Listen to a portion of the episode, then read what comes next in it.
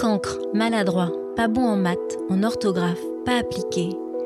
Les 10 ont souvent été traités ainsi. D'autant plus que les logiques 10, oui, logique. Pourquoi utiliser le mot trouble alors qu'il s'agit d'un fonctionnement cognitif différent?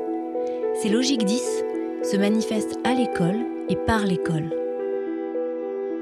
En 2013, le droit à l'éducation pour tous les enfants, quel que soit leur handicap, est un droit fondamental, consacré en France par la loi sur la refondation de l'école.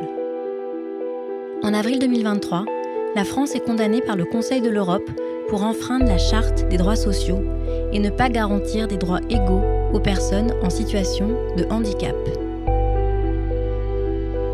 Une vie de 10, un documentaire audio en 4 épisodes écrit et réalisé par Elvire Cassan. Épisode 3. Les 10 face à l'école.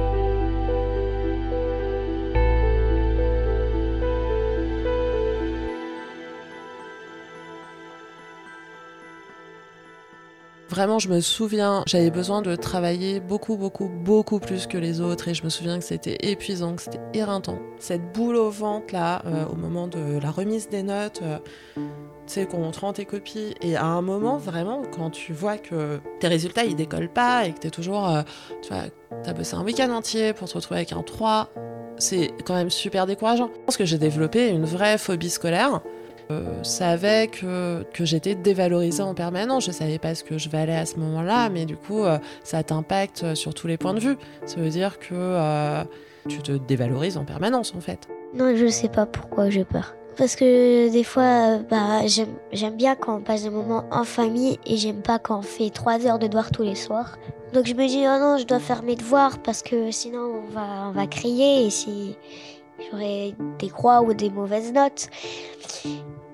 Et je me dis aussi que euh, si je l'ai fait, c'est pour mon bien. Mais en même temps, je me dis que euh, c'est nul petit, il était malheureux. Un jour, voilà, où ça m'avait vraiment glacé, c'est quand, euh, quand on, était, euh, on faisait des allers-retours entre éducation, et puis d'un coup, tout seul comme ça, il me dit, euh, en marchant à côté de moi, je voudrais, je suis sûre que tu aurais tellement voulu avoir un autre petit garçon que moi. Mais c'est horrible d'entendre quelque chose pareil, ça m'a glacé. Je m'étais arrêtée en pleine rue, je me souviens, je l'avais pris en face de moi, je lui avais dit alors jamais, je ne même plus, tu, je veux plus jamais entendre ça, tu ne me dis plus une chose pareille, jamais j'aurais voulu d'autres petits garçons que toi, je ne veux que toi comme petit garçon mais c'était affreux. J'ai été euh, bah, vachement embêtée dans ma scolarité, euh, ça n'a pas été très simple. Et quand euh, on a des mots durs au travers de notre travail, ça remet en question toute la confiance de notre manière de travailler, toute la méthodologie qu'on a construite au fil du temps. Et donc du coup, chaque bataille, c'est une révolution parce que... Bah, parce qu'on renverse en fait tous ces échanges. Toute ma scolarité, on a écrit encouragement en bas de mon, de mon bulletin et euh, ok c'est bon, enfin j'ai entendu que j'étais encouragée mais euh, j'aimerais bien être complimentée aussi parce que je fais le double du travail des autres et que j'ai que 11. En fait je me bats pas contre les autres. La mission. Oh, plus. Je me bats contre moi-même. Ça veut dire qu'en fait, j'y arrive pas, donc en fait, faut que je persévère avec mes points. C'est comme si j'avais un tunnel et je dois le démolir pour arriver tout au fond et j'ai une euh, réserve parce que j'ai pas bu depuis trois jours et pas mangé depuis trois jours. Ma récompense, c'est d'avoir très bien lu. J'arrive à un trésor. Donc en fait, j'ai réussi à tout lire le texte. Tu vois, je lis une phrase. Ben pour moi, c'est comme si j'avais fait une heure de creusage. Persévérer. Persévérer, ça veut dire tu vas y arriver. Donc en fait, elle dit il faut que tu persévères. Je dis oui, parce que si, on ne persévère pas, et eh ben on peut jamais y arriver. J'ai 9 partout, parce que euh, on peut décemment pas me donner la moyenne, et j'ai 15 euh, à l'oral, parce que je fais des efforts. Voilà.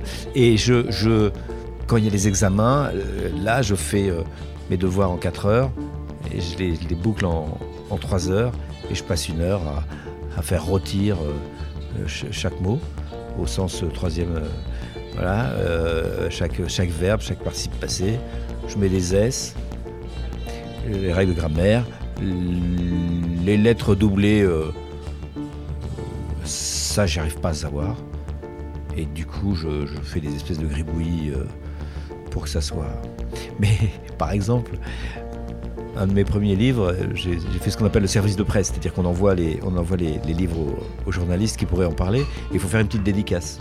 Et sur euh, un lot de 25 livres, j'ai mis cordialement avec deux ailes. Et l'attaché de presse a vu ça, elle m'a dit Mais Thomas, qu'est-ce que tu fais Regarde, 25 livres, t'as foutu 25 livres en l'air. Alors j'ai repassé dessus une espèce de, de gribouillis où on en a sauvé quelques-uns. Parce que parce qu'un devoir qui prendrait 5 minutes pour un enfant, qui, euh, enfin pour mon autre enfant, son jumeau, hein, en l'occurrence, euh, ça peut prendre 45 minutes pour ma fille. 45 minutes pour un enfant de cet âge-là, c'est quand même très très long.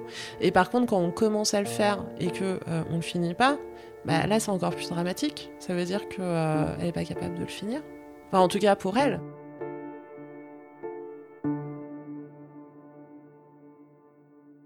Je pense que le principal drame de ces enfants-là n'est pas d'être 10. Pierre Lemaître, romancier et parrain de l'association Dyspraxie France 10. Leur principal drame, c'est pas ça. Le principal drame, c'est que l'éducation, l'école, va fonder tout son travail sur quelque chose auquel ils sont impropres. En clair, l'école va toujours demander de l'écrit. C'est ainsi c'est une sorte de slogan qui a été admis et qui n'a jamais été remis en question en France, alors qu'il est tout à fait remis en question dans des écoles comme le Canada, la Belgique, euh, dans plein d'autres pays. On a admis que l'écrit n'était pas la seule manière de montrer qu'on était intelligent et qu'on savait des choses. Chez nous, tout passe par l'écrit. Alors, j'en prends un simple exemple parce qu'il est très frappant. Regardez les concours administratifs. Vous n'avez droit à accéder à l'oral qu'à la condition d'avoir réussi l'écrit d'abord. Alors que pour ces enfants qui sont euh, dyslexiques, dyspraxiques, il faudrait, je dirais, faire l'inverse. Il faut tout faire à l'oral, et puis à la limite, quel intérêt ça a de se dire si vous n'êtes pas capable d'écrire, ça ne vaut pas? Je vais prendre des exemples. On a des enfants dyspraxiques qui sont capables à l'oral de très très bonnes démonstrations mathématiques, mais si vous n'écrivez pas, ça compte pas. Vous avez des enfants qui sont capables de faire des dissertations, d'avoir des réflexions même philosophiques, très structurées qui sont capables d'expliquer un point de vue, de le défendre à l'oral de manière brillante, ils sont incapables de l'écrire. Mais si vous n'écrivez pas, ça ne compte pas. Alors, euh, j'ai envie de dire, l'un des principaux problèmes des enfants dyspraxiques, c'est pas leur dyspraxie, c'est ce que l'école exige d'eux, pour lequel ils ne sont pas faits. Et tant qu'on a cette opposition entre une demande institutionnelle et une incapacité, on aura forcément quelqu'un qui va payer cher le, conflit, et c'est toujours le même qui le paye. C'est jamais l'institution, c'est toujours l'enfant dyspraxique. J'ai eu une formation tout à fait classique d'enseignante, après le cours complémentaire l'école normale, une excellente école normale, où j'ai, je crois, eu la formation pédagogique la meilleure de ma génération. Et puis, ma foi, après des études supérieures, euh, la sagesse m'a ramené à l'enseignement primaire et j'ai eu un cours préparatoire dans une école à classe unique, comme beaucoup de mes collègues. Et mon Dieu, j'ai eu comme tous mes collègues des enfants qui savaient lire à Noël, des enfants qui savaient lire à Pâques, des enfants qui savaient lire en juillet, c'est le plus grand nombre, et puis de petites unités qui redoublaient leur cours préparatoire, et puis de petites unités à qui il aurait fallu le faire retripler. Et alors pour ceux-là, on disait, bon c'est un imbécile, euh, il n'apprend pas à lire, et puis, mon Dieu, on faisait ce qu'on pouvait avec les moyens dont on disposait, avec sa conscience, parce qu'on n'en manque pas dans l'enseignement primaire, quoi que certains en pensent. Et on arrivait, bon an, mal an, à ce que l'enfant passe au cours élémentaire, et puis, bon an, mal an, arrive au certificat d'études. J'ai fait ça avec différentes classes, euh, en France, dans le Cher, en Charente, en Afrique, enfin, j'ai eu des expériences mhm. variées. Et puis un jour, à la fin tout à fait de ma carrière, je me suis trouvée dans un centre d'enfants infirmes moteurs cérébraux, débiles légers. Et là, je suis entrée en contact avec des gens qui avaient une toute autre expérience que moi, des psychologues, des orthophonistes, des éducateurs spécialisés, un psychiatre dont je suis devenue l'amie, et qui m'ont révélé que cet apprentissage de la lecture n'était pas ce que d'aucuns croient, tout classique, tout simple, le même pour tous les enfants, mais qu'il y avait des enfants qui souffraient d'une maladie qu'on appelait la dyslexie. Et à partir de ce moment-là, rétrospectivement, je me suis dit que j'avais dû voir des dyslexiques dans ma vie. Et rétrospectivement, je vais même vous raconter une histoire personnelle. Je me suis dit, mais alors, le dernier de mes fils, qui disait de Cole et Gotti, au lieu de Cotti et de Gaulle, et qui comprenait pas du tout ce qu'on voulait de lui quand on voulait le faire changer, le pauvre garçon était non dyslexique. Mais je m'en étais jamais aperçu. Je dois dire que ça ne l'a jamais gêné dans l'avenir. Mais il a dû être dyslexique légèrement. C'est une archive assez épatante. Je ne sais pas euh, si vous avez trouvé ça à l'INA, ils ont vraiment des choses euh, miraculeuses, assez formidables. D'abord, la première chose qui me frappe, c'est le, champ sémantique dyslexie, gaucher. Dans le grand public, donc là, euh, chez le journaliste, il a préparé son émission, mais au fond, c'est très approximatif. Alors que elle, l'instit, qui parle après, elle n'est pas approximative du tout. Elle sait bien de quoi on parle. Elle confond pas un dyslexique avec un gaucher. Hein bon. Alors, donc, déjà, si vous voulez, ce que, ce que je remarque, c'est, on est en quelle année là 1972. 72. Bon, à cette époque-là, le journaliste, qui à mon avis représente le, le grand public, gaucher, dyslexie, tout ça, c'est un champ assez méconnu. Sauf que, à mon avis, euh, ça renvoie à l'idée que pour cette institutrice aussi, ce champ était très largement méconnu, puisque c'est seulement à la fin de sa carrière qu'elle fait une distinction entre des types de fonctionnement entre les enfants et qu'elle repère euh, cette difficulté tout à fait particulière qui s'appelle à l'époque euh, la dyslexie. Alors moi, je suis frappé par l'honnêteté de cette dame qui est capable, en fin de carrière, de dire ça fait 50 ans que je me trompe. Et il faut un courage, il faut intellectuellement beaucoup de courage pour être capable de dire j'ai dû pendant 50 ans faire des dégâts sans m'en rendre compte et je dois plaider coupable. Ça, je trouve que c'est important, surtout dans une période où on entend euh, facilement des enseignants dire, par exemple, euh, moi je n'ai jamais eu dyslexique dans ma classe. statistiquement, c'est impossible. Impossible. Alors, je voudrais quand même, puisqu'on parle d'enseignants, à propos de cette dame, dire quelque chose sur la, question des enseignants. Je suis extrêmement en colère contre le système, mais jamais contre les enseignants. Je pense que l'écrasante majorité des enseignants veulent bien faire, ne demandent qu'à bien faire, ne demandent qu'à partir en stage pour apprendre à diagnostiquer ses enfants, ne demandent pas mieux que d'avoir des moyens pour faire des pédagogies différenciées. Je, pense que fondamentalement, les enseignants aiment leur métier. Ça fait 60 ans que je défile pour le service public de l'enseignement. Je ne veux pas être suspect de ne pas aimer les enseignants ou, ou de leur en vouloir. Je ne leur en veux absolument pas. Je dis simplement que le système les contraint à faire des choses que eux-mêmes souvent réprouvent ou déplorent. Donc, je voudrais mettre en facteur commun de tout ce que je vais dire sur le système de l'enseignement, que jamais je ne parle des enseignants, mais du système dont ils sont d'une certaine manière les otages. L'école publique, nous, on accueille, euh, on accueille, voilà. Mila, professeur des écoles à Rennes.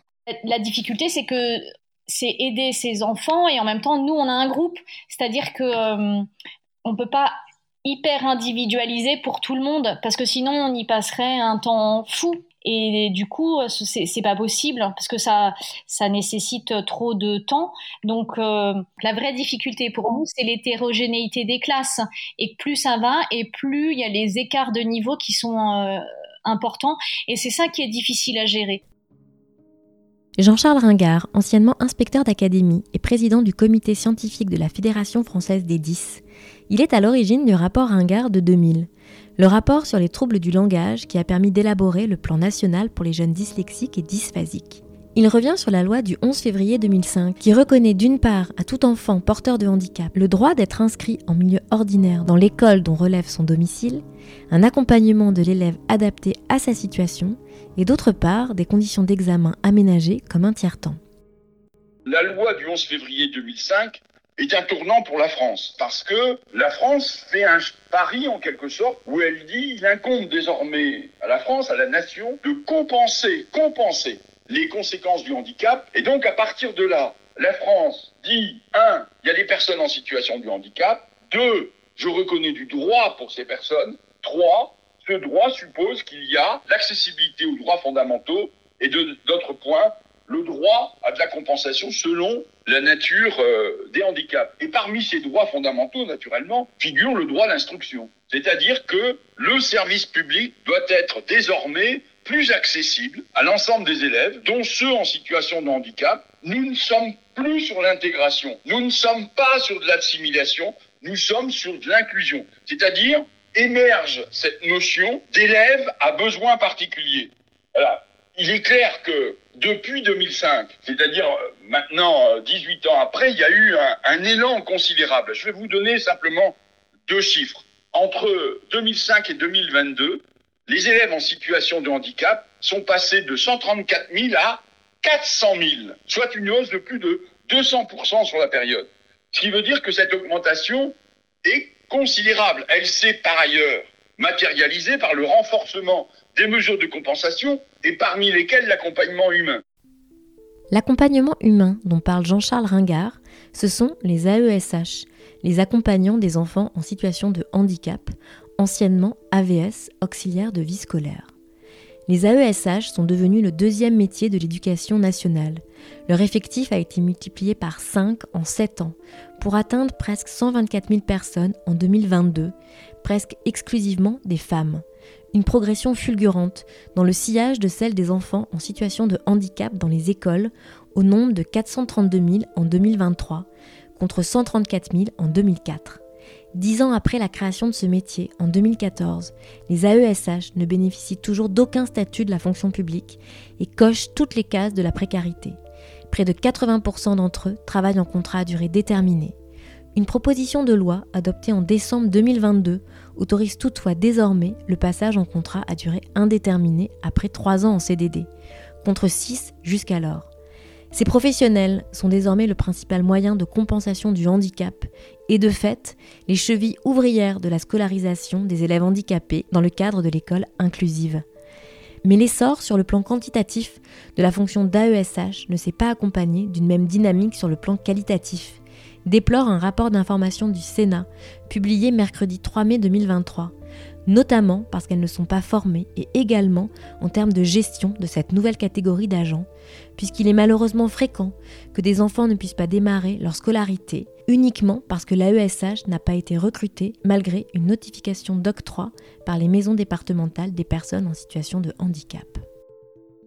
Il y a des moments où c'est difficile parce qu'on se sent seul et qu'on est seul avec euh, des enfants qui euh, sont en difficulté, pour lesquels on n'a pas forcément un accompagnement euh, humain, c'est-à-dire avec une AESH, par, faute de recrutement. Et bah, le faut se débrouiller avec, bah, par moment, il est, il est, il est lourd, voilà. surtout que quand on a à cœur et qu'on aime ce qu'on fait comme métier, et eh ben c'est super dur, voilà, parce qu'on a l'impression de ne pas y arriver. Cette impression de ne pas y arriver est commune aux parents qui se battent chaque année pour que les PAP, les PPS, les PAI soient effectivement mis en œuvre.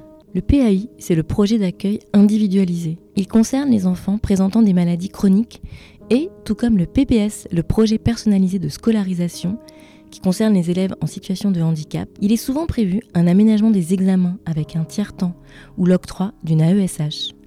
Le PAP, quant à lui, le plan d'accompagnement personnalisé, qui date de 2015, concerne spécifiquement les enfants présentant des logiques 10 et sa mise en place est sous la responsabilité du directeur d'établissement, après un avis du médecin scolaire. Il prévoit l'aménagement des enseignements comme la reformulation des consignes. Pour Lou, il faut régulièrement aller voir les instits pour demander à ce que son PAP soit respecté. Par exemple, la reformulation des consignes est souvent oubliée, alors que c'est bien prévu dans le plan d'accompagnement personnalisé. Et il semblerait que sa situation ne soit pas isolée. Elodie, la maman de Lise, alors, il n'y a pas eu de PAP tout de suite. Ça a été long le parcours du PAP parce que ça a été difficile. Il n'y a pas d'infirmière forcément. On dirait que personne ne sait trop comment faire alors que pourtant des PAP, c'est hyper courant. On nous a jamais parlé du PAP à l'école primaire. Jamais alors que pour le CM2, elle aurait pu en avoir un. Mmh. Et ça nous aurait beaucoup aidé pour le collège d'ailleurs, mais ça n'a pas été mis en place. Ouais, bah, le PAP, j'aimerais bien en parler. Florence, au sujet de sa petite fille. Mais euh, c'est un truc euh, qui a été euh, quand même recommandé pour l'apprentissage en CEP de ma fille, qui n'a pas été du tout appliqué parce qu'il n'y a pas de médecin scolaire. Il n'y a pas de psy dans l'école disponible pour ça cette année. Oui, j'ai eu un PPS, moi, pas un, pas un PAP. Sacha, 26 ans. Donc oui, moi ça m'a permis donc d'avoir une AESH, donc AVS à l'époque on appelait ça. Donc j'en ai eu une du CM1 à la seconde, et après j'ai arrêté. Et j'ai eu un ordinateur du CM1 à euh, bah, jusqu'à ce que j'ai terminé mes études, donc là mon bac plus 5 l'an dernier. Alors j'ai un plan d'accompagnement oui, qui est mis en place un PAI en troisième. Mathilde, 24 ans. Avec euh, donc l'appui plus qu'avéré, enfin je sais pas comment dire, mais en tout cas ma mère s'est démenée pour que ce papier soit, soit signé pour me permettre euh, d'avoir accès au tiers-temps pendant le brevet, donc c'est en troisième. Et euh, ça a été fait, mais quelque chose comme trois jours avant l'examen, quoi. Jusqu'à la veille, presque, je savais pas si j'aurais le tiers-temps à l'examen. C'était vraiment un truc, on a cru qu'on n'y arriverait jamais, et il a fallu faire des pieds et des mains avec le médecin scolaire, avec la direction et se battre finalement pour qu'on nous donne raison, quoi. Depuis les lois de 2005 et 2013 qui reconnaissent le droit à l'éducation pour tous les enfants, quel que soit leur handicap, plusieurs aménagements sont possibles. Non seulement une aide humaine avec l'octroi d'une AESH, mais également des aménagements comme un tiers-temps qui peut être octroyé pour les examens. La Fédération française des 10 en 2019 dans son enquête nous éclaire sur la réalité du terrain les chiffres sont édifiants, puisqu'un enfant sur quatre avait réellement bénéficié de l'aménagement. L'ordinateur n'était autorisé que dans un cas sur trois, la reformulation des consignes dans un cas sur cinq, la dispense d'une langue vivante dans un cas sur dix, et l'étalement des épreuves sur plusieurs années dans un cas sur 100. Eux, ils ont eu 15 secondes. Lise, 11 ans. Et, et moi, j'en ai eu 20. Et du coup, ils comprenaient pas. Donc euh, ça les énervait. Et ils ont demandé au professeur pourquoi elle, elle a plus de temps que nous. Quoi. Et du coup, bah, il a fait les gros yeux. Il a dit parce que. Si vous demandez tout le temps, tout le temps, tout le temps à un enfant de faire quelque chose qu'il peut pas faire. Anne Martineau, orthophoniste à Paris.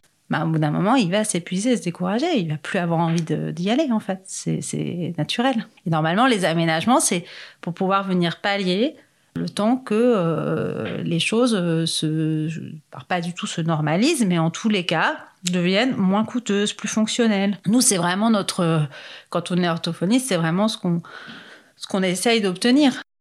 Je me suis quand même retrouvée confrontée, euh, je sais pas, en première à un prof qui me dit, mais enfin, mademoiselle, vous savez que dans le monde professionnel, vous n'aurez pas de tiers-temps comme ça, il hein, va falloir apprendre à faire sans. Et euh, j'ai eu le culot de lui répondre, mais monsieur, dans le monde professionnel, euh, j'aurais le droit à un ordinateur avec un correcteur orthographique. Hein. Donc euh, je ne mettrai pas plus de temps que les autres, j'aurai juste des outils à ma disposition. Et ça a été, voilà, chaque année ma bataille, encore une fois. que ma mère venait appuyer dans les réunions parents-profs. Voilà, tous ces, ces profs qui, par manque de connaissances, en fait, savaient pas ce que c'était, savaient pas comment le gérer. Et du coup, bah, se refuser, se euh, le caprice que je leur demandais. Enfin, c'est ce qu'ils en avaient l'impression, en fait. Et c'est ce qui est assez, euh, assez dur, en fait, quand on est, euh, quand on est c'est qu'on a l'impression qu'on est un imposteur, quoi. Qu'on nous donne quelque chose qu'on ne devrait pas avoir. Quant à la formation des enseignants au Logique 10, depuis la loi Blanquer de 2019, avec une mise en application en 2021, soit 16 ans après la loi de 2005, 25 heures de sensibilisation à tous les handicaps et pas uniquement les Logiques 10 sont prévues au titre de la formation initiale. Alors même que, comme le souligne Nathalie Gros, présidente de la Fédération française des 10, les enseignants souhaiteraient être mieux formés. On se forme tout seul, on se forme avec, euh, c'est-à-dire que euh, on va rechercher sur internet. On discute avec les collègues. Les spécialistes aussi peuvent, euh, par exemple, quand on a des enfants qui sont suivis par des orthophonistes, souvent il y a des préconisations pédagogiques, des aménagements, voilà, enfin des, suggestions en fait de choses à mettre en place en classe. Voilà. Donc à force, on a des billes mais euh, c'est une formation euh, sur le tas. On a, nous, en tant que professeurs, 18 euh, heures de formation obligatoire tous les ans, dans ce qu'on appelle le plan de formation. mais très honnêtement, par exemple, moi, cette année, ça va être de la formation à distance pour savoir utiliser un tableau blanc interactif, avec vidéo proche et les stylets et tout ça. On remarque des progrès dans la formation des enseignants. Vincent Marron, président de Dyspraxie France 10. Euh, même si euh, là aussi il y a encore énormément de travail à effectuer, puisque dans la formation euh, initiale des enseignants, les troubles 10 sont plus ou moins abordés en fonction des universités, parce que les universités ont quand même une autonomie. Donc dans certaines régions, des formations pas très importantes, mais quand même un peu systématiques, et dans d'autres, bah, quasiment pas. C'est très disparate en fonction des, régions. Je sais qu'il y a des, INSPE, donc les instituts, euh, l'Institut national de supérieur de professorat de l'éducation, qui aborde ça euh, trois heures dans la formation sur le trouble 10. Donc, vous voyez, c'est quand même pas beaucoup. D'autres, ça va être une journée, et puis d'autres, ça sera quasiment pas. Donc, euh, voilà, ça c'est une, vraie difficulté parce qu'on reste très généraliste pour aborder le handicap. Alors, c'est important d'être généraliste, d'avoir une méthodologie, mais c'est aussi important quand même d'aller au fond des choses. Il faut savoir de quoi on parle. Alors, je comprends bien qu'on peut pas euh, aborder de façon très approfondie tous les handicaps qui existent dans la formation des enseignants, parce que là, il leur faudrait des années et des années, hein, parce qu'il y a beaucoup de pathologies qui existent. Mais euh, on sait que ces troubles-là ont des répercussions très importantes à l'école. Et donc, il faut vraiment qu'ils soient abordés de façon beaucoup plus importante. Fleur est éducatrice spécialisée depuis 20 ans en France. Elle intervient dans les écoles afin d'aider des enfants en situation de handicap, notamment des enfants présentant des logiques 10. Elle témoigne des adaptations qui pourraient être profitables à tout un groupe classe si d'aventure les enseignants étaient effectivement formés. Dans les formations d'enseignants, il devrait évidemment euh, y avoir une, une large part sur les logiques d'apprentissage, qui sont le corps de leur métier. On n'apprend pas de la même manière un enfant 10, euh, un enfant avec euh, des troubles autistiques, euh, un enfant euh, qui a des difficultés de, de praxie. Enfin voilà, il y a énormément de choses qui peuvent être résolues avec quelques heures de formation euh, qui vont euh, soutenir tout le monde pour, pour, tout le reste de leur, de leur carrière. Les stratégies d'apprentissage qui conviennent aux enfants 10 conviennent extrêmement bien aux enfants ordinaires. Il n'y a pas de contradiction ou de, de, support défavorable au reste de la classe. Il n'y a pas de sacrifice à faire. On peut vraiment euh, proposer un enseignement qui correspond à chacun avec des aménagements qui sont souvent assez simples. Un exemple concret, très souvent, je trouve des classes, même euh, dans les petites classes, euh, par exemple des classes de CP, euh, des salles complètement saturées de supports visuels euh, qui sont déjà très difficiles à, à, discriminer, à comprendre pour l'ensemble des élèves. C'est absolument inaccessible à un enfant 10 qui va avoir beaucoup de mal à poser son regard et se concentrer sur l'information pertinente, sur le tableau ou sur le mur, alors qu'il y a une foule d'éléments.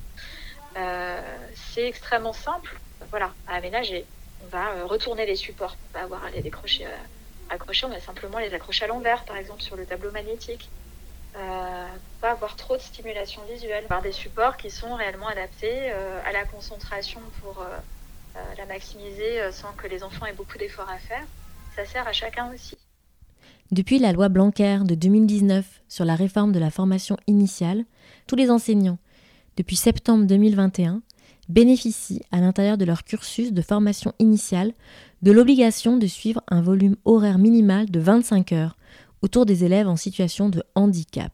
Quant à la formation continue, pour qu'un enseignant puisse se former aux troubles spécifiques du langage et des apprentissages, il faut qu'il puisse être remplacé c'est vrai qu'on va se former, enfin euh, oui, on va se former euh, seul. Après, c'est vrai qu'il y a quand même une demande qui est faite euh, par l'institution, c'est-à-dire que nous, notre la plus proche, ça va être notre inspecteur qui regarde quand on est inspecté, mais on est inspecté tous les trois ans.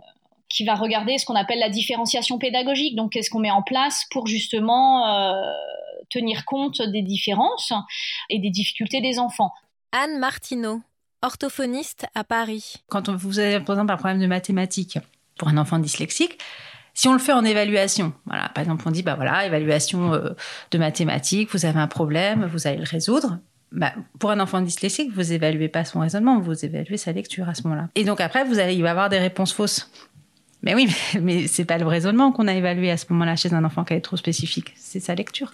Si on lui lit le problème et qu'on lui dit voilà, alors le problème qu'on se met au tableau avec lui, maintenant tu vas le résoudre, bah là on teste son raisonnement. Voilà, mais ça il faut du temps. Les enseignants ils sont pas non plus, ils font comme ils peuvent en fait hein, parfois, c'est-à-dire qu'ils ont quand même une classe importante. Euh, et euh, ils entendent très bien parfois ce qu'il faudrait faire, etc. Mais ils peuvent pas toujours, toujours le mettre en place. Il y a un dessin humoristique que j'aime beaucoup, qui représente un monsieur devant, un bureau, et il a devant lui un oiseau, un chimpanzé, un pingouin, un éléphant, un poisson, une notarie et un chien. Donc en fait, il a voilà des animaux et il dit la chose suivante que j'adore. Il leur dit voilà, chacun sera traité avec équité, vous ferez tous le même test. Vous allez monter sur l'arbre. Alors évidemment, on se dit, bon, le singe, ça va aller, l'éléphant, ça va être compliqué, euh, le poisson rouge, le phoque, euh, le chien, l'oiseau. Et c'est cette idée que l'équité, euh, c'est de considérer que tout le monde est à égalité. Je suis un, un fervent défenseur de la question de l'égalité des chances, mais l'égalité des chances passe justement par une différenciation du fait que tous les enfants ne sont pas égaux par rapport à ce qu'on va leur demander en termes de performance. Donc l'égalité passe d'abord par ce qu'on appellerait une véritable équité, c'est-à-dire de demander en fonction de ce que chacun est capable de produire. Il faut savoir que c'est un effort monstrueux pour elle. C'est que toute la journée, il va falloir qu'elle reste en place. Il va falloir euh, qu'elle essaye de bien faire. Il va falloir euh, qu'elle gère son poignet, là, qu'il y ait beaucoup de tension, en fait, pour écrire euh, ses trucs. Et là, elle rentre, et puis, faut, faut, en plus faire les devoirs. c'est, je trouve que c'est quand même lourd. J'en ai marre, j'y arriverai pas, et on ferme les cahiers, j'en peux plus, j'en ai marre. de toute façon, ça sert à rien. Et bien souvent, alors nous, on essaye de la remobiliser et en lui disant bon bah voilà t'as pas eu une bonne note là mais on a pourtant travaillé. Et c'est ça qui est frustrant parce qu'à la maison elle y arrive en fait. Mais après une fois qu'elle arrive à l'école elle sait plus elle sait pas comment le mettre en application la consigne n'est pas la même. Du coup elle se sent euh, elle est devant sa feuille elle se sent euh, bloquée. Les dictées j'aime pas du tout les dictées parce qu'en en fait j'apprends des mots et je pense à une autre chose donc en fait j'oublie tout donc en fait je sais plus mes mots je je sais plus si c'est le L, le Z. Ça me. Parce qu'il y a plein. Là, on travaille sur tous les accents comme ça, les accents comme ça. Ah non, mais je ne me trouve plus du tout. Donc en fait, j'ai la tête dans tous les sens, donc ça, j'arrive pas à faire les dictées. Après, euh, rien n'est adapté, rien ne s'adapte à elle en fait. Par exemple, ses poésies, à la maison, elle les connaît très très bien. Le jour où faut les réciter, elle les connaît plus. Donc euh, ça, euh, est-ce que c'est pris en compte à un moment quelque part aussi? Bah non. Donc dans l'idéal, c'est ce que on nous fait croire, ou en tout cas euh, des professionnels plein de bonne volonté, hein, ça j'en doute pas, voudraient faire, mais euh, après peut-être, hein, c'est plutôt une histoire de moyens, ils ont peut-être pas les moyens de le faire euh, dans tous les établissements, ou je sais moi très bien que tous les instits et profs ne se valent pas, donc il y a les très très bons, très encourageants, très impliqués dont on se souvient, il y a les plus horribles dont on se souvient, et euh, il y a quand même 80% entre les deux euh, qui, euh, qui, dont, dont, on se souvient pas parce que c'était ni plus ni moins quoi. Mila, professeur des écoles. C'est vrai que ça dépend de l'enseignant que l'enfant va avoir. Donc d'une année sur l'autre, l'accompagnement pour l'enfant qui relève du handicap, elle sera pas forcément la même puisque c'est lié à l'implication de la personne, c'est-à-dire de l'enseignant. Alors, l'éducation nationale, dans ses grandes lignes et dans cette grande maison, on n'est pas du tout soutenu. Ça, c'est clair. Je trouve que c'est pas du tout adapté. On a eu très peu de très bons enseignants et qui se sentent concernés. Bref, c'est comme ça. Mais par contre, sur ce collège, on a beaucoup de chance parce que ils ont quand même à cœur de bien faire. Et même si il y a des manquements, même si le PAP a mis du temps à se mettre en place, on sent quand même de la part de certains professeurs une volonté d'aider Lise. professeur de maths, c'est le seul à jouer le jeu. Quand on est en demi-groupe, c'est on fait des calculs mentaux, mental ou mentaux, mentaux. On fait des calculs mentaux, du coup bah pour les autres c'est 15 secondes et moi je crois qu'il me laisse dans les 20 secondes. C'est plus facile et ça m'aide plus. Et pendant les évaluations, me il me met au fond toute seule pour pas que je sois déconcentrée par les autres.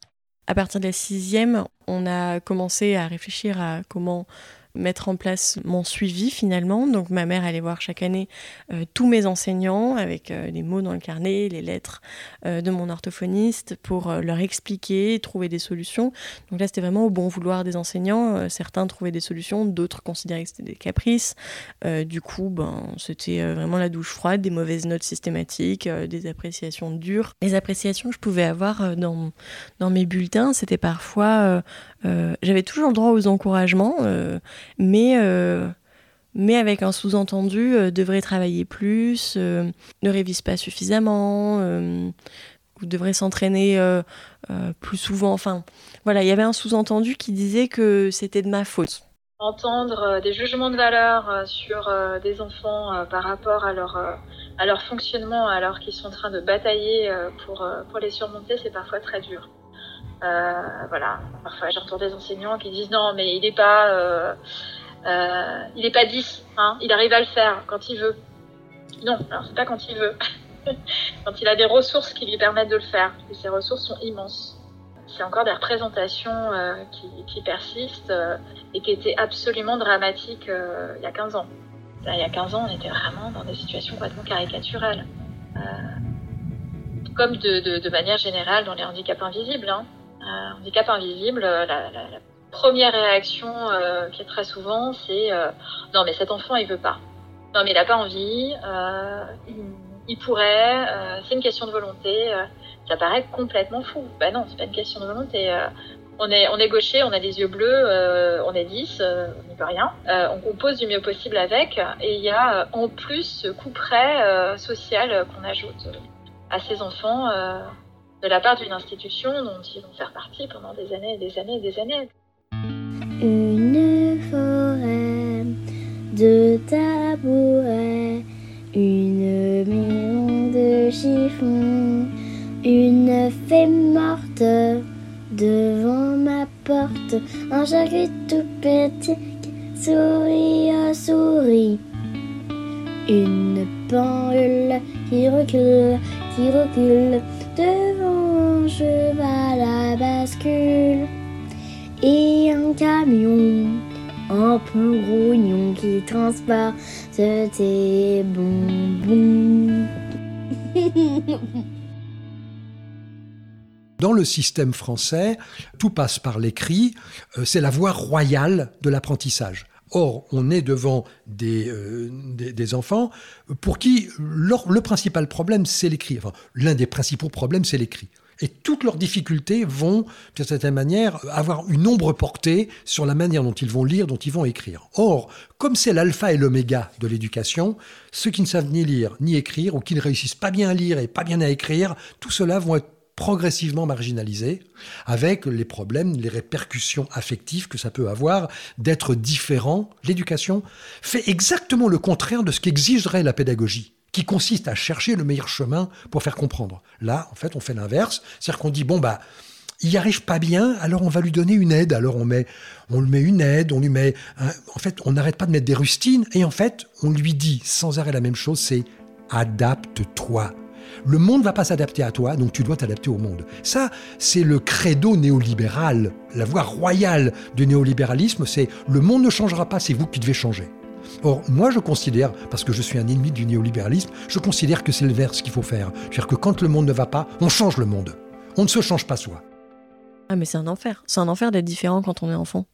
Mais euh, quand je dis différent, ça peut être n'importe quoi. Ça peut être dyslexique, mais ça peut aussi être être de couleur, porter euh, des appareils auditifs, euh, avoir une tête un peu carrée, être un peu grand, un peu gros, trop mince. tout est sujet à la polémique et du coup, dès qu'on colle pas au moule parfaitement, c'est un problème et socialement avec les enfants de notre âge et dans le cadre enseignant, parce que du coup, les enseignants se retrouvant avec 10 profils, je dis 10, mais en fait, ils sont 30, 30 profils différents, avec tous leurs différences, bah, ils n'arrivent pas à gérer la totalité du groupe parce que les formats de classe sont trop gros, et du coup, ils prennent peur, et donc d'entrée de jeu, ils se braquent contre ceux qui sont trop différents. Et donc, le trop différent, bah, il passe à la trappe parce qu'il est trop compliqué on a pris des cubes, des noix, euh, on faisait des pour les calculs. Enfin, on a essayé de vraiment d'essayer de trouver des méthodes qui pouvaient plus lui parler que ce qu'on apprend à l'école. Parce qu'en fait, à l'école, on apprend une méthode, en primaire notamment. Il y a une méthode, et si vous comprenez pas la méthode, on va essayer de vous l'apprendre deux, trois fois. Mais après, si on n'y arrive pas, les classes, il y a 30 gamins, donc ben, on les laisse de côté, quoi. En 1992, ce petit garçon de 8 ans témoigne de son quotidien à l'école. Nous avons tous eu des situations de vie scolaire pendant lesquelles nous ne suivions pas la classe. Il faut bien imaginer que pour les enfants 10, cette situation difficile est récurrente. Ça reste pour moi de savoir bien lire. Parce que c'est dur quand, quand tout le monde te regarde et puis tu es en train de lire. Ça, t'as pas très envie de le faire. Parce que après, on a peur qu'ils nous insultent et tout ça. Quand t'arrives pas à lire devant les autres, ça te fait quoi? Ça, ça me blesse dans le cœur. Du cœur. Alors, c'est la phrase prononcée par ce, petit garçon, n'importe quel romancier, n'importe quel écrivain aurait aimé la trouver. Ça me blesse dans le cœur. Je veux dire, personne, aucun artiste ne pourra avoir une expression plus puissante, plus dévastatrice que celle de ce petit garçon. Vous voyez la, richesse fantasmatique qu'il y a derrière une phrase comme celle-là. Ça veut dire que là, on est devant un, devant un drame qui est exprimé avec une, une économie de mots. Pardonnez-moi, c'est le romancier là qui, qui, est ému par ça. C'est vous dire quand même l'extraordinaire richesse et le grand malheur de ce, de ce petit garçon. Euh, moi, je voudrais bien voir euh, ce petit garçon euh, à l'école et chez lui. J'aimerais bien voir, moi, entendre ce qu'on lui a dit sur la lecture, euh, comment on lui a appris, comment on lui, comment on, parle de sa performance de lecture, qui en parle, et y compris les parents, hein, parce qu'il n'y a pas que l'école. Hein. Les parents sont aussi mal formés à ça et continuent euh, très fréquemment de réclamer de leurs enfants ce que va réclamer l'école, parce qu'au fond, d'une certaine manière, ils sont d'accord ensemble. Hein. De rentrer dans la norme, d'être performant, et surtout de faire comme les autres. Et parce qu'un enfant qui fait comme les autres, il a enfin une chance de faire mieux que les autres, le règne de la concurrence s'étant installé, le modèle de l'entreprise ayant gagné toutes les strates de la société, y compris les universités, donc les collèges et lycées et donc les écoles, et jusqu'à l'école maternelle, au fond, on a admis on a admis que finalement le modèle de l'entreprise était un bon modèle social et il a euh, gangréné l'ensemble de la société. J'ai eu euh, pas mal de bonnes notes, mais j'en ai eu aussi beaucoup de mauvaises. Et euh, bizarrement, je l'assume. Je l'assume et euh, des fois, bah, je me dis, bah, c'est pas grave, tu, tu peux faire mieux, mais je, je laisse pas tomber, quoi.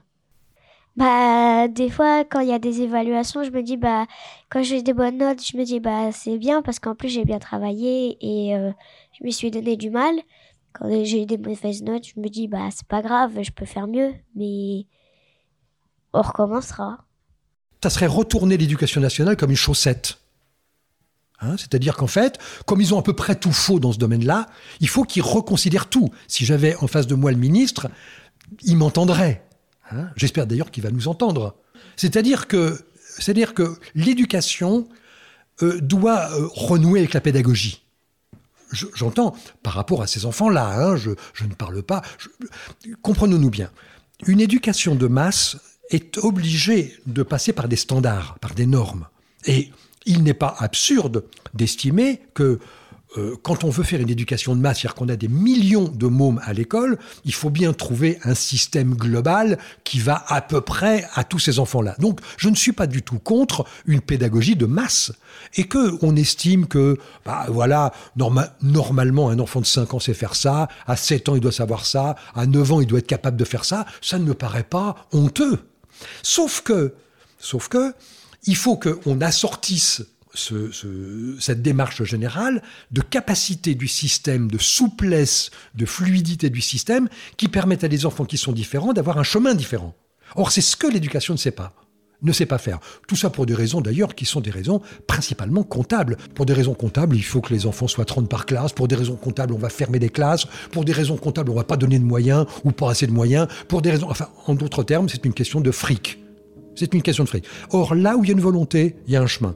Or, le chemin, il doit se faire par l'argent, parce que tant que vous ne donnerez pas plus d'argent, et tant que vous ne ferez pas en sorte que cet argent soit mieux dépensé, eh bien on continuera d'avoir des enfants, 400 000 enfants à l'école, qui sont fondamentalement malheureux, ce qui est fondamentalement un scandale. Il y a énormément d'enfants euh, concernés par, euh, par les logiques 10, euh, donc il y en a forcément dans les classes. voilà, il n'est pas possible pour un enseignant qui, va enseigner plus d'une année de ne pas avoir d'enfants 10 dans sa classe. Euh, je pense qu'il n'y a pas de volonté, honnêtement, de l'éducation nationale, euh, de, pourcentage suffisamment euh, important pour modifier les fonctionnements actuels, peut-être. où on considère encore que c'est pas du ressort de l'éducation nationale, tout ce qui sort un peu des logiques ordinaires.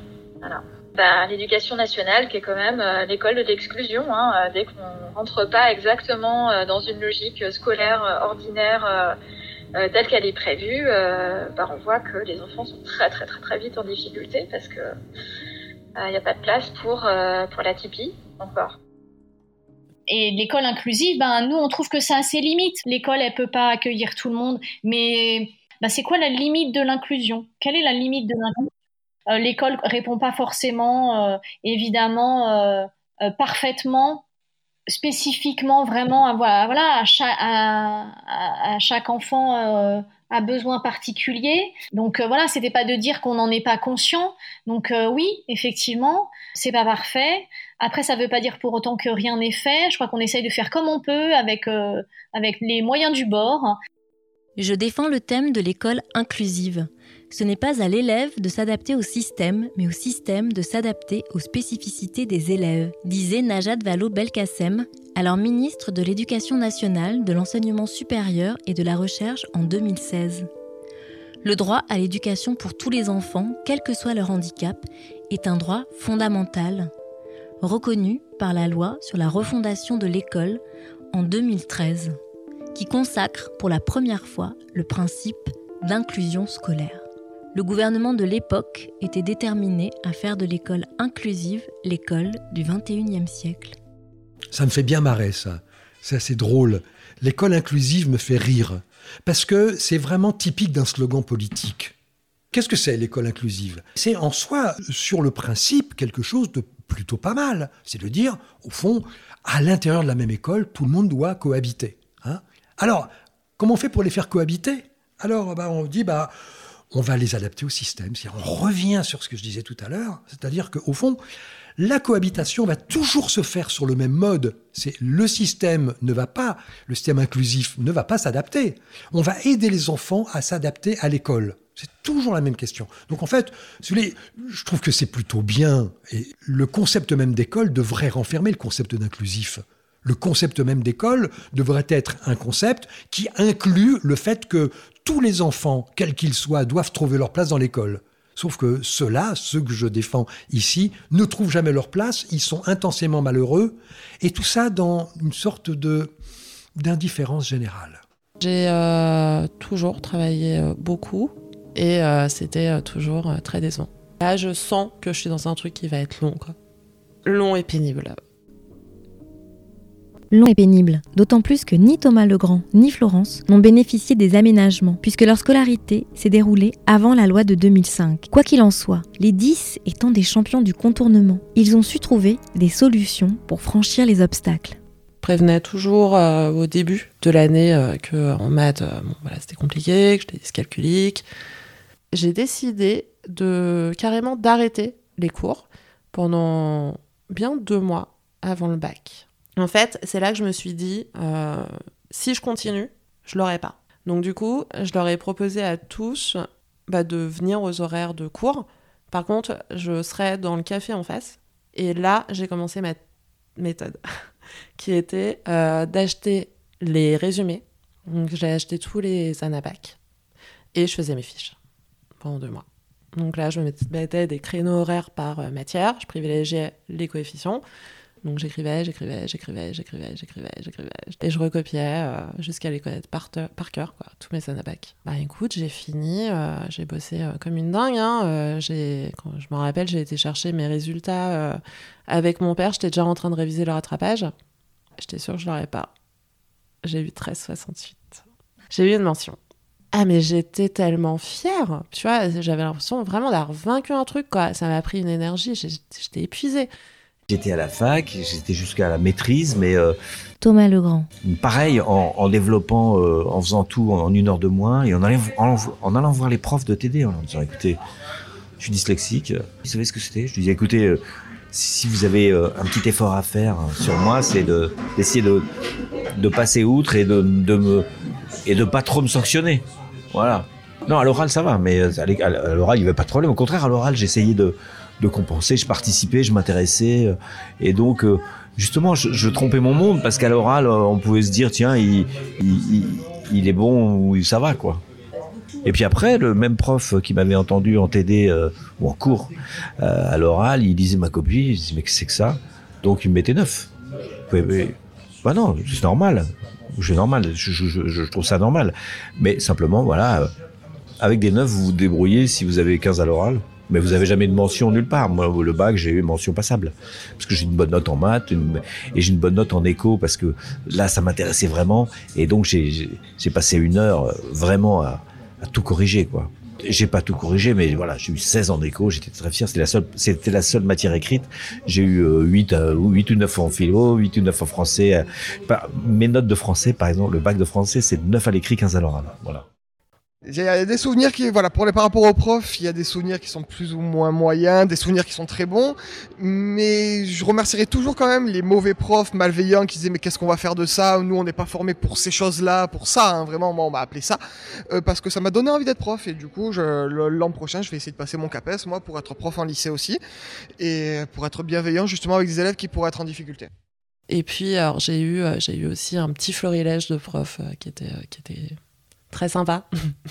Gratiné, donc euh, je, bossais des heures et des heures sur des trucs, mais euh, ça a été euh, très loin en termes de.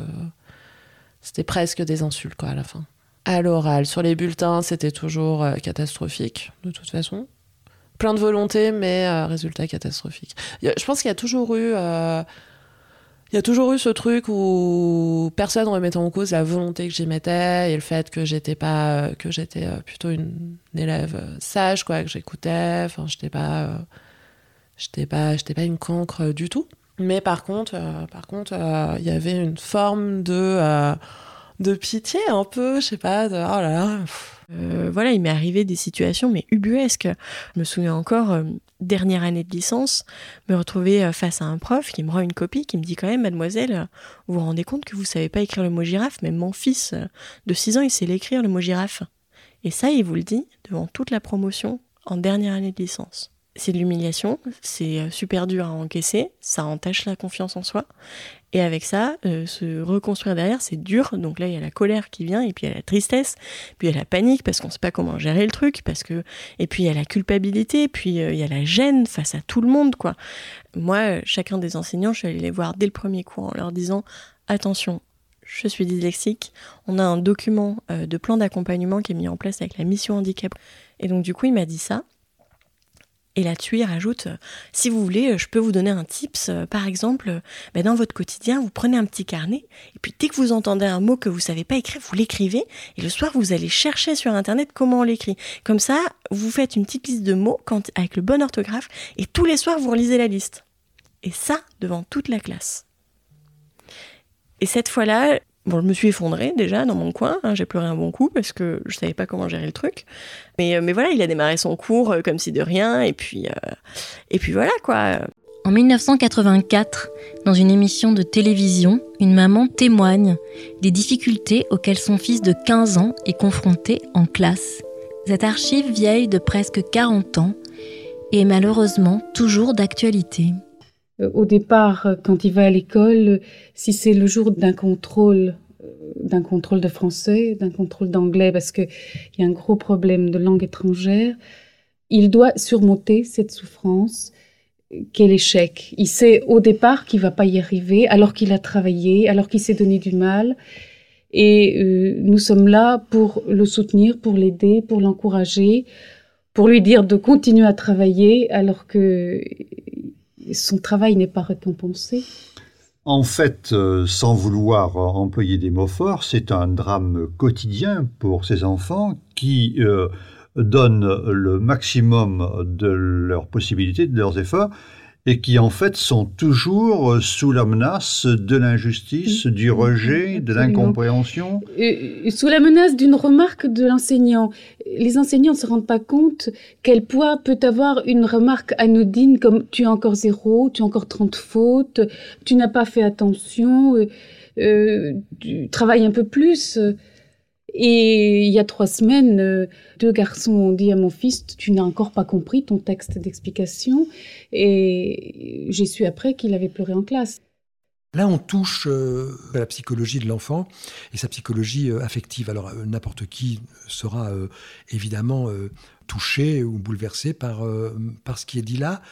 on imagine mal l'intensité du malheur que peuvent vivre ces enfants. Alors, moi, dans cette, dans cette archive, une chose d'abord me frappe, c'est euh, cette dame décrit la névrose d'échec, qui était le mot prononcé par la première archive que nous avons écoutée au début de notre conversation, c'est-à-dire que 20 ans plus tard, vous voyez, on, on, continue de prononcer les mêmes mots, on se demande ce qui, s'est passé en, entre-temps. La deuxième chose qui me frappe, c'est qu'en en fait, on n'arrête pas de dire aux enfants continue, persévère. Ça veut dire qu'en d'autres termes, vous avez un enfant qui est en train de se noyer, hein, ok on ne lui jette pas la bouée, on lui montre la bouée là-bas et on dit nage, nage, va jusqu'à la bouée. Donc en fait, la plupart d'entre eux ne, ne, vont pas jusqu'à la bouée et s'asphyxient, sont asphyxiés par ce que leur demande le, le système. Ce qui est très frappant chez ces enfants, c'est l'hémorragie de confiance en soi, l'hémorragie narcissique. Le narcissisme, c'est une bonne chose, à condition naturellement qu'il ne soit pas excessif, mais on ne peut pas survivre quand on ne s'aime pas un peu soi quand on n'a pas un peu d'estime pour soi, on ne peut pas survivre. Or, ce que, va faire, ce, ce, que les enfants vont, de quoi ils vont souffrir, ils vont souffrir du fait que l'école en permanence va les renvoyer à leur insuffisance, voire à leur indignité. Et donc, ils vont souffrir du fait qu'ils sont insuffisants en tout. Et on a des enfants qui, au moment où ils se construisent, au moment où ils ont le plus besoin d'être solidifiés, de trouver en eux des ressources et des repères, c'est le moment où tous ces repères vont fondre les uns après les autres. Et en fait, c'est au moment où ils se construisent qu'on qu leur sape tout ce qui pourrait servir justement à cette construction. C'est donc un drame colossal. C'est des générations entières d'enfants qui ont été sacrifiés. Ça veut dire, en clair, des centaines de milliers d'enfants. Alors moi, je pense que là, depuis qu'on écoute des archives qui datent d'il y a 60 ans, on doit le compter en centaines de milliers d'enfants sacrifiés. Qui, qui sont... Il faut bien comprendre une chose. Il y a une parente d'élève qui, qui me disait, nos enfants ne sont pas des handicapés de la vie, ce sont les handicapés de l'école. En fait, leur principal problème, c'est pas la vie, c'est pas l'amour des parents, c'est la méconnaissance et le système scolaire. En fait, fondamentalement, ce qui va déglinguer ces enfants, c'est ce qu'on va leur faire faire à l'école. T'es malheureuse à l'école? Parfois. Moi, sincèrement, en plus, euh, je sais que le manque de confiance et, euh, et, et ce sentiment euh, d'être en dessous, d'être inférieur, de pas être assez ou de pas être à la hauteur, c'est un truc qui va vraiment la poursuivre toute sa vie. Enfin, c'est un truc que j'ai encore à 40 ans. Et après, à un moment, bah, essayer de la protéger au maximum de euh, ce qu'elle va pouvoir vivre comme euh, découragement euh, tout au long de sa scolarité. Ouais, en fait, les, autres se moquaient beaucoup de moi. J'étais un peu le, bouc émissaire de la classe pendant plusieurs, plusieurs années. Et en fait, tout a changé à la rencontre avec ma meilleure amie en fait, qui m'a pris sous son aile et qui m'a défendu coûte que coûte. Et ça, c'était en quatrième plus de 15 ans après, euh, j'arrive à dire que toute ma confiance en moi a été euh, dégradée, euh, descendue, abaissée, et que aujourd'hui, ben, je cherche encore à la réacquérir. Ça m'empêche d'avoir du temps pour moi, déjà. De, de, laisser du temps libre aux autres parce qu'en fait j'ai l'impression que je monopolise un peu tout le monde surtout maman. Parce qu'en vrai, papa et Inès, ils sont, on peut dire, libres, mais ils sont pas réellement libres parce qu'ils peuvent rien faire. Sinon, je perds la confiance, enfin la concentration. Je suis plus concentrée dès qu'ils mettent un truc à la télé. Au lieu d'écouter maman, j'écoute la télé. Elle est persévérante, elle veut y arriver, mais euh, par contre, euh, comme elle sait d'avance que ça va être euh, pas super agréable pour elle, elle a une joie de vivre dans sa vie d'enfant, mais par contre qui, qui, qui, est ponctuée aussi de découragement quand même, je pense. Et que j'arrive, moi, à percevoir. Littéralement, elle se tord le cerveau, quoi. C'est. C'est difficile de la voir comme ça.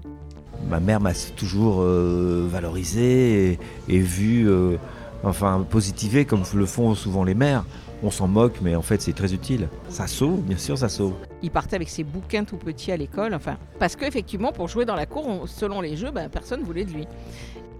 Bah, quand j'arrive pas à des exercices, je dis Oh, mais qu'est-ce que je suis nulle C'est nul, je suis vraiment bête. En classe ou à la maison ou quand je veux, quoi.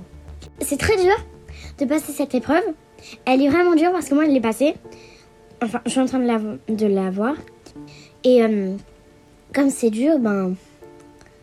Faut s'accrocher, quoi.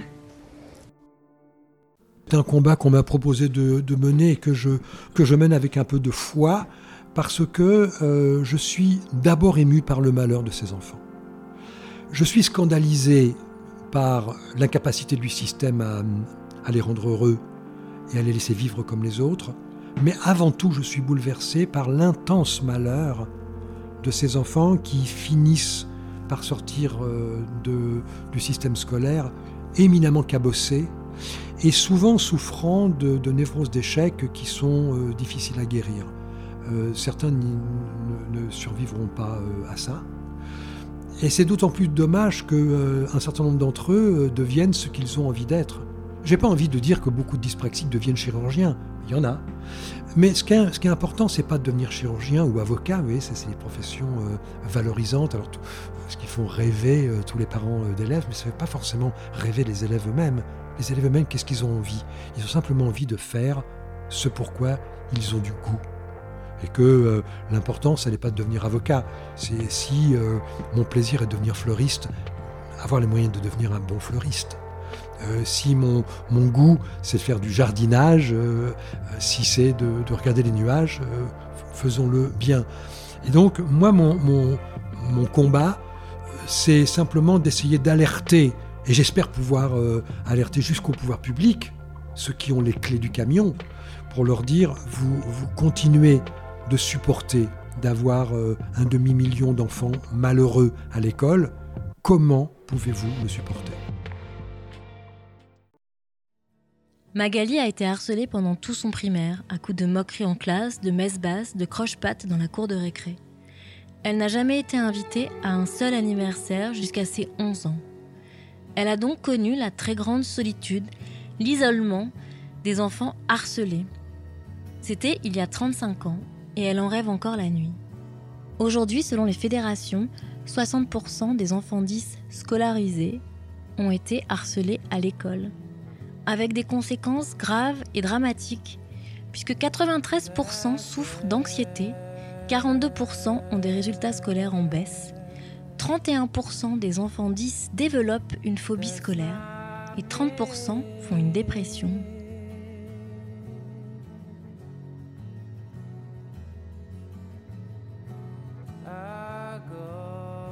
Vous venez d'écouter Une vie de 10, épisode 3, les 10 face à l'école. Découvrez dans le prochain épisode de l'espoir pour les 10.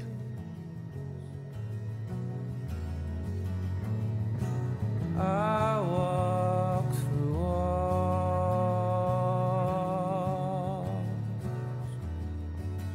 I float down.